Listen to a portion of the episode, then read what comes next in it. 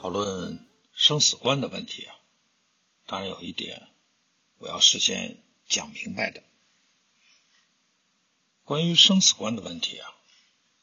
我是想用啊直白和朴素的逻辑啊来谈谈这个问题。我是在语言逻辑的基础上讲这些东西的，因为我希望啊、呃、在生命议题这样重大的这种啊议题上面啊能多少有一点理性啊，所以任何有关的讨论啊，我也同样希望能够看到理性啊，看到科学逻辑啊，不能东拉西扯。所以在讲之前呢，我想说明一下啊，有一些人呢，有几种人呢啊，其实是不用听我讲的啊。一种人是脑子早已经被洗干净了啊，什么这个叫那个叫啊，或者只相信谁谁谁说过的话啊，而且自己从来不读书的啊，不会思考的人啊。还有呢啊，是自己对生命早已失望啊，放弃了一切的人。这些人讲什么都是白费劲的了，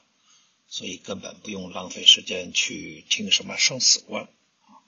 他们就是在等待死亡。别人追逐太阳啊，这些人追逐期待的啊，实际是死亡。还有一种人呢，是某一个领域的知识人，他们虽然学过知识啊，但他们把知识当成了一种啊有竞争性的生意，他们要维护自己的利益啊，就需要否定其他人的一切，所以当他们面对什么观点啊，那都会用学过的东西来衡量啊，用一个模子来套啊，就像套圈游戏一样，套得进去的就是对的，凡是套不进去的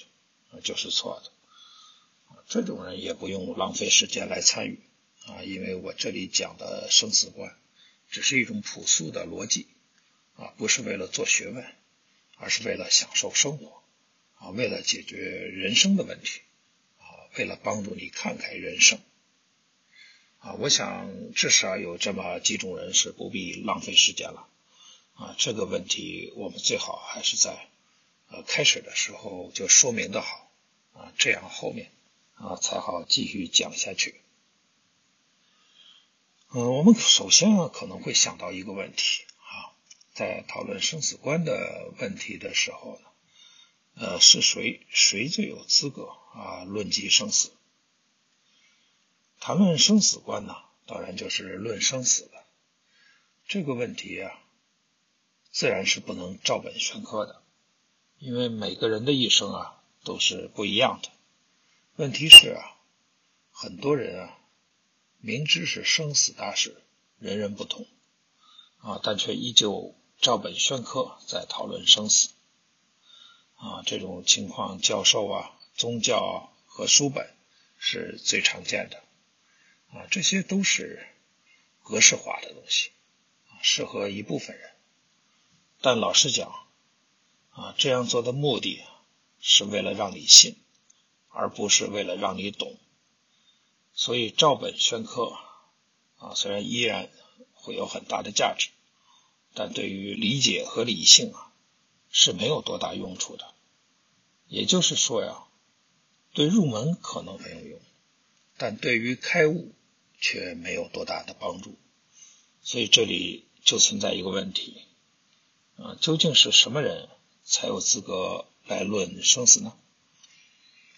啊、呃，我想有一种人啊，最起码有一种资格啊是需要认真看待的啊，也就是最起码你看过很多的生与死啊，这种资格是很硬的资格。文革中的生死啊，呃，有几百人我都看到过啊。这个我是看到过很多生死的人。在文革那个年代啊，自杀的人太多了啊，死法古怪啊，有上吊的啊，啊，有喝毒自杀的，啊，最常见的啊，就是在火车的铁道上卧轨自杀的，啊，几乎天天有啊。那个时候，火车只要一刹车，啊，本来正在做作业的啊，我都要探出头去看一看，啊，只要这样，火车的急刹车发出那种刺耳的金属的那种滋啦滋啦的这种声音的急刹车声音一来，那就说明啊，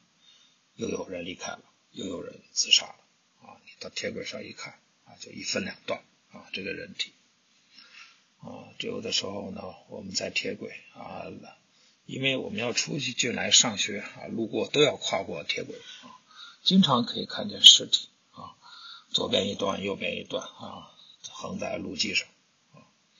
还有很多的人是啊喝毒自杀的，饮毒自杀的啊。经过穿过小树林回家的路上啊，经常可以看到啊一些中年人啊穿戴整齐啊，这个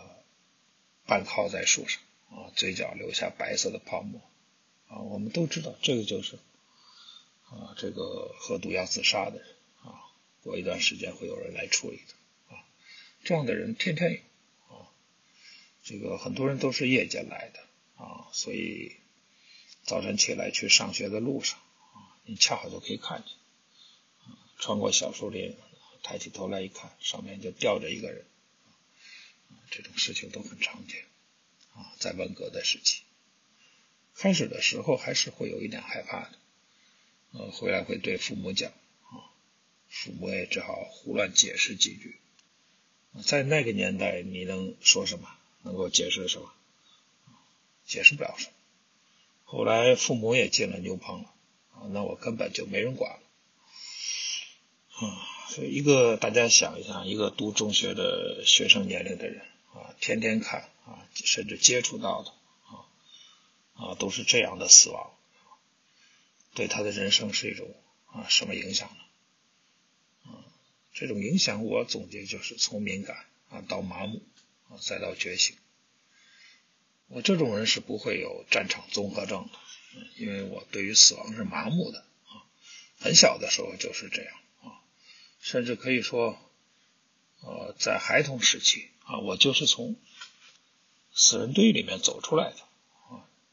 我不会有那种啊面对死亡的那种呆滞和麻木啊，这个我见过很多的人呐、啊，啊，研究哲学的啊。可能非常擅长于啊介绍啊讨论一些大的概念啊，嘴巴里经常是一些大词啊，动不动就掉出来啊，就掉书袋的样子啊，谈论什么都是头头是道。嗯，但是这些人往往在真正面对死亡的时候呆若木鸡啊，这个实际上考验人的呢啊，就是真正第一眼啊，真的第一次面对死亡啊，看得见的啊，这个时候是最害怕的啊。一个人害怕触及死亡啊，那么他对死亡的讨论和思考啊，都是泛泛而谈的啊，停留在呃表面上的。一个人是否真的见过死亡，那反应是不一样的。呃，我不知道别人怎么看待这个问题啊，反正我见过的死亡的数量之多啊，已经足够能够让我冷静的思考啊，死亡究竟是怎么一回事？呃，见识死亡啊，谈论死亡啊，在死亡的面前啊，去思考死亡，可能还与啊年龄和时代有关系。啊，由于自己的这个年龄啊，逐渐进入老年啊，过去的啊同龄人啊。我觉得也同样如此嘛，大家都老了啊，一个时代的风云人物啊，普通人物啊，无论地位怎么样啊，是否和地位高低啊，最后随着年龄的增长啊，呃，都要开始步入一个一个逐渐离开的阶段，一个谢幕的阶段，所以死亡的消息啊是经常可见的，嗯，实际上就是在二零一九年吧。啊，我的母亲也去世了。我记得当时 I C U 的情景啊，他是几度进入 I C U 抢救的，但是几度被救回来了。最后一次呢，他告诉我说呢，我想回家。我那个时候啊，也就是四年前吧，对于生死观的思考远没有发展到今天的地步。啊，这是一个思考，也是一个发育的过程嘛。啊，所以当时啊，我看着他插满管子的这个病体啊，还是希望他能够啊痊愈后再回家。我当时的想法可能跟普通人啊，很多人都一样的啊，希望母亲能够治好病再回家啊，身体健健康康的。啊，谁知道当时的我这一犹豫啊，竟然是永别了。母亲离世之后啊，我有一段时间呢、啊、是饱受煎熬啊，但是无人可说。整个夜里啊睡不着觉，天天晚上失眠啊，渐渐的白天与黑夜对我来说啊已经分别不大了。每个夜晚啊都在进行一种天人对话啊，就是从那个时候开始啊，我清楚地意识到啊，死亡已经不再是别人家的事情了啊，它离我的距离啊越来越近了。几年下来啊，周边的人去世的人越来越多了，要参加的葬礼啊也太多了，以至于我现在都必须去啊专门买一条黑色的领带了。我在美国的一个朋友啊啊，那也是在疫情当中啊，从头到尾啊，看过他生死的全过程。他是因为胰腺癌离世的，嗯，他离开人世的速度之快啊，直到今天还让我震惊。我想他也没有做好离开的思想准备啊，经历和忍受了那种艰难而痛苦的化疗，但最终还是离去了。中国人通常都是避讳死亡这个话题的，嗯，感觉害怕，啊，害怕到迷信的程度，啊，甚至好像说一说也能带来死亡，随时能够感受到那种死亡的阴影。可问题是啊，不说不看，死亡这个议题啊，并不会真的离开。生与死是一体的，没有死哪有生，没有生就没有死啊，这些都是一体的。所以回避了死亡，实际也就是回避了生的价值和生命的意义。所以我不能在这里啊糊里糊涂的面对生死观的大事，我想我必须认真对待死亡了。看见了这么多，也想了这么多啊，也许该到时候认真审视一下自己的生命周期啊，正面的去面对生与死的大问题了。我想至少起码我是一个见过很多生死的人啊，我应该是一个够资格的人啊，能够站在真正客观的立场上去讨论生与死的人。谈到死亡，实际上这是啊最容易让人糊涂的大事。前几天呢，啊看见一篇文章，啊说起入殓师这个职业，啊文章说呀，入殓师在中国实际是公务员，啊属于民政局，啊也就是国家干部，啊不过入殓师有自己的规矩。他们从来不在别人的婚礼上现身啊出现。由此可见啊，中国人对生死的忌讳啊实在是太多了啊，红白事的规矩啊特别的多。就是因为中国人怕死，怕得出奇，从绿林好汉到平头百姓都怕死，怕得要命，恐怕甚至啊连想一下都受不了。对比起来呀、啊，对于生死的问题啊，啊，国外还是要好很多了啊！即便是同属东方的日本，也比中国人要强一点。啊，在日本呢，以前就有一部很有名的电影啊，叫做《入殓师》啊。这部电影啊，是根据啊日本作家青木新门的小说啊《纳官夫日记》啊改编而成的。啊，这个曾经获得过很多奖啊，啊，像加拿大蒙特利尔啊、国际电影节啊、奥斯卡金像奖的外语片奖啊，还有香港电影金像奖等等，看的人不少。那个年代有三十八亿日元的票房，还是很不错的。这部影片的故事啊，大概是这样的啊，由于这个乐队的解散啊，大提琴手啊小林大悟。大悟因此就失业了啊，他和他的妻子美香啊只好一起开车啊离开了东京，回到了自己的老家山形县啊。但是到了即便是在山形县呢啊，没有一技之长的这个大悟啊，他是个提琴手啊，还是很难找到工作的。他只会拉琴呢、啊、所以着急找工作的他就被一则这个招聘广告啊给忽悠了啊。广告上说呀啊年龄不限啊，高薪保证，实际的劳动时间极短啊，诚聘旅程助理啊。他当然很高兴，拿着广告兴冲冲的啊跑到啊请人的事务所去应征了啊。到了那个时候才知道啊，这是个误导啊，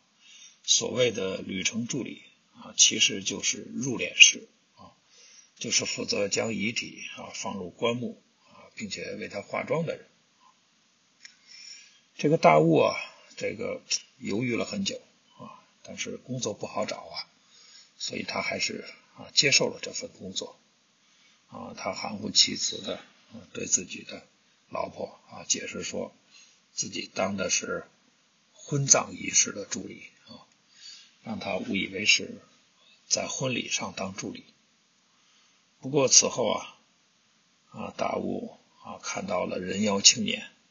啊，也看到了舍下幼女去世的母亲啊，还有带着无数纹痕寿终正寝的老爷爷啊，以及各式各样的人生当中的生离死别吧。大悟渐渐的啊就喜欢上了入殓师的这份工作。实际上这部影片呢呃就是从这个一名入殓师新手的视角啊去观察啊各种各样的死亡啊，凝视围绕在死者周围的充满爱意的人们啊，它反映了日本社会的人情味啊人情味道。影片看似通篇在说人的各式各样的死法，但其实啊更是在提醒生者啊，不怕死，不惧死，才能更好的生活啊，更好的生活。在中国啊，也有一部纪录片啊，讲的是一个啊天津的、啊、民间入殓师的故事。天津话呀、啊，对入殓师啊有一个称呼啊，叫大了啊，发音叫做大了啊。民间的白事啊，就是葬礼啊。啊，往往需要一个一条龙式的啊总的礼宾官啊，这个来组织啊这个仪式啊。大了呢，实际上就因为这个啊，不仅总揽了人生啊最后一程的啊礼节和所有的事情啊，一了百了啊，让逝者平息圆满啊，更为生者啊了出了啊送行啊这个葬礼的。各种各样的劳心费神的事情啊，在民间的传承和传说里面啊，大了是作为阴阳跨界的沟通者啊，承担化解了这个现实当中实际放不下的很多事情啊，所以它既有心理医生的作用啊，又有中国北方啊原始的萨满教的味道。影片中影片当中的这个人物啊，老毕啊啊就是天津的一名大了啊。这个前面讲啊，大辽是天津地区啊对婚丧嫁娶组织者的称呼啊，白氏的组织者啊，在天津这个地方，白氏葬礼的规矩啊特别的繁多，普通人呢难以熟悉所有的规则，所以当家中有人去世的时候啊，啊都会请一名大辽啊来家里主持丧事啊，一应的仪式、接待、物料啊，均由这个大辽操办，说了算。所以大辽啊，对于生和死是非常熟悉的啊，他有自己的看法啊。这个大辽老毕啊，就回忆说呀、啊，啊，有一次啊，他亲手送走了一个啊哮喘病的老人，在生命最后的时刻，这位老人呢、啊，突然坐了起来，非常顺畅的啊，对所有的晚辈说啊，别哭，哭什么啊？哪有父母跟孩子是一辈子的啊？跟孩子一辈子不可能啊！你们都成家了，我也到岁数了啊，没啥好哭的啊！回去告诉你们长辈，我想他们，来世再见吧。说完十分钟啊，老人就去世了。老毕说啊，这就是看透了。中国与外国呀、啊，都一样，只是中国人啊，由于对死亡的恐惧，所以对死亡的忌讳啊，就非常的多。正是因为这种啊忌讳的存在啊，这个就让中国人呢、啊，实际非常缺乏生死观的教育啊。生死观的教育当然要面对生与死啊，但是当面对生与死的时候。除了解决愿意不愿意面对的这个心态问题之外，实际上这还远远不够啊，因为后面还有一个认识能力的问题啊，没有能力啊，也还是认识不清啊，认识不到正确的生死观，看不清楚啊，想不明白、嗯、看了半天啊，还是没有开悟，这就没有用啊。要知道啊，就算是平头草民啊，也有生死观。最常见的就是啊，认倒霉吧，认命啊，什么死生有命啊，富贵在天啊，这就是一种生死观。当然，它是毫无意义的啊，一切都是随便去啊啊，这样是没有价值的，没有意义的。实际上，生死观呢？是一个大哲学的问题啊，是在大哲学的范畴里面啊，是一种母哲学，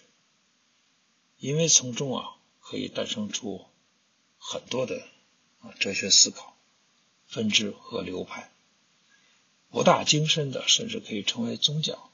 啊，开枝散叶的也是学问，但基础都是共同的了，就是对生死问题的思考和思想。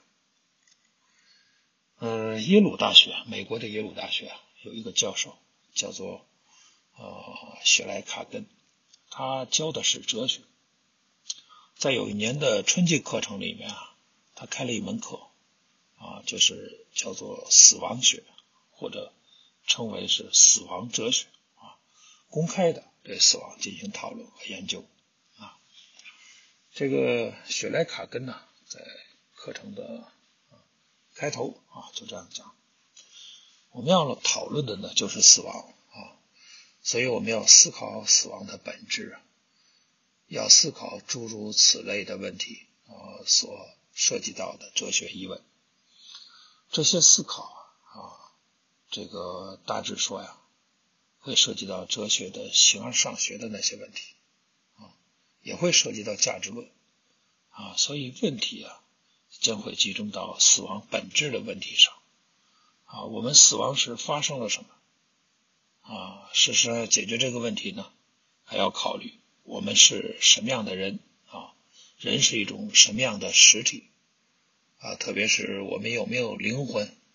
啊，这里的灵魂啊是指哲学上的术语啊，意思是指啊某种非物质的东西啊，某些区别于我们身体的东西啊，我们真的有非物质的灵魂吗？啊，会有一种什么东西能够从身体的死亡中幸存吗？啊，如果没有，那么死亡的本质意味着什么？怎么样才称得上死亡？生存对我们来说是什么？假如我们从死亡中幸存，啊，这又意味着什么？啊，今晚活着，啊，对于我们来说又意味着什么？啊，有很多啊这样的疑问，啊，都是跟生存和死亡紧密相关的。啊，卡根雪莱所面对的这些问题啊，啊，他想讨论的这些问题啊，也是我要面对想讨论的问题啊。正如所有的哲学讨论模式一样啊，这种讨论呢，大致是可以分成两类的啊，一种是开放的，围绕着一个主体啊，可以有各种观点的汇集啊，这个大家可以开放的啊去讨论各种各样的观点。都是平等的啊，这是一个开放的环境。还有一种呢模式呢是存在既定的观点啊，然后是试图说服你啊接受这个观点啊。在这里呢，我主要采用的是后面这一种啊，我会尝试啊这个希望说服大家接受我的观点啊，我不是要你们啊一定赞同我的观点啊，这是两码事。我希望能够通过这个过程啊，通过讨论这个过程啊，让你们自己思考啊，希望你们能够跟着我去思考，冷静的、理智的、呃客观的看待生存和死亡，啊，看待生死啊，并且用于面对生死啊，使这使大家有一种开放的心态和勇气啊，面对死亡这个过程，面对终点这个过程。我相信啊，这个过程啊，可能是你们从未体验过的方法啊，有助于思考和面对生命中啊必须要面对的生存和死亡。中国人大多数是害怕死亡的，就像前面讲的那样啊，看透的人、看明白的人，呃，终究是少数人，大多数人呢是害怕死亡的。啊，甚至不愿去面对死亡。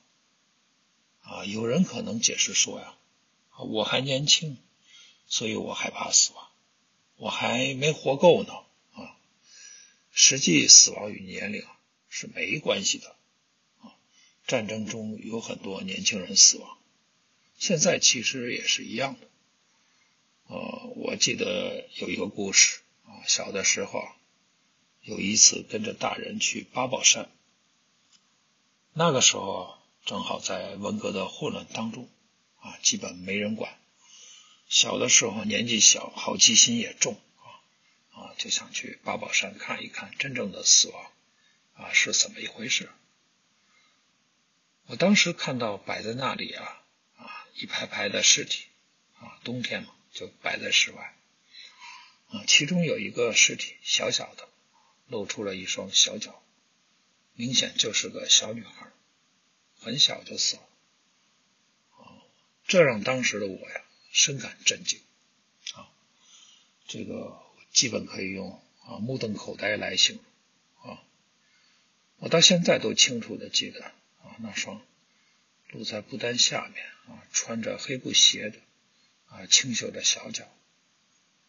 这样的孩子啊似乎根本不应该死亡。他的生命才刚刚开始。死亡看起来啊，的确是一件很糟糕的事情。生命是如此的美好，如果一味的强调死亡的糟糕啊，只看到糟糕而可怕的死亡，这将使我们失去了永生的机会。啊，我这样讲话啊还没有讲开啊，但是这样的生死观